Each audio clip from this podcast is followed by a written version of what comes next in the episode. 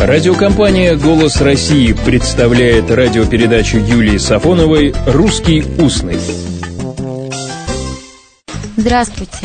Мы уже говорили о том, что такое голосовать двумя руками и чем такое голосование отличается от двурушничества. А можно, кстати, голосовать и ногами.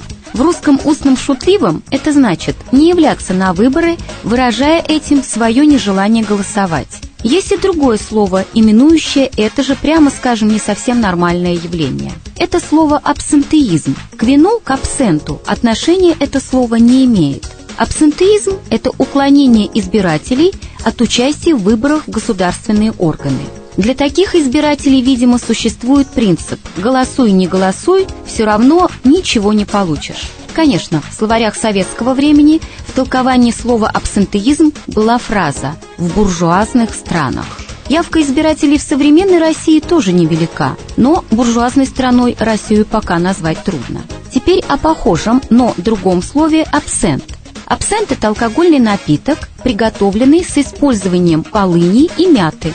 К абсентизму, как уже было сказано, отношение слова «абсент» не имеет.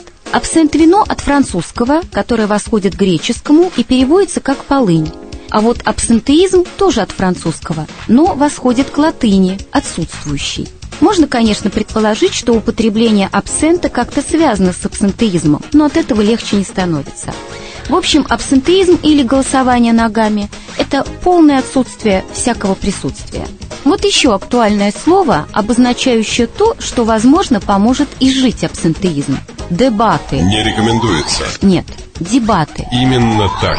Сколько стоит дебат? Такой вопрос недавно задал депутатам спикер. Вообще слово «дебаты» очень давно известно в русском языке и зафиксировано оно в словарях в 1864 году.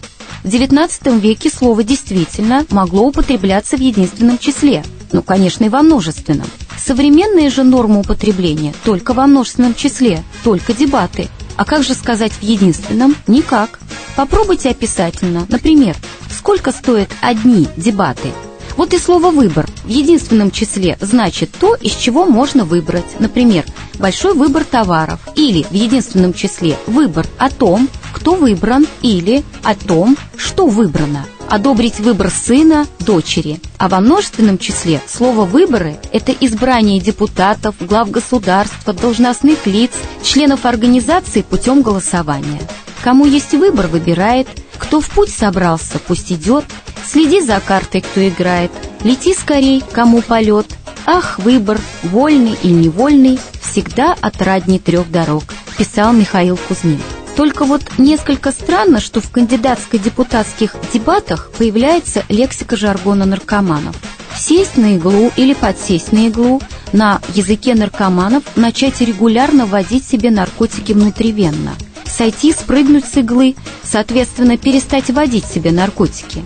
А вот теперь есть и выражение «сидеть на бюджетной игле», «сидеть на нефтяной игле», то есть получать деньги из бюджета или получать деньги за счет выгодной цены на нефть. Даже в русском устном депутатском ассоциации уж больно печальные.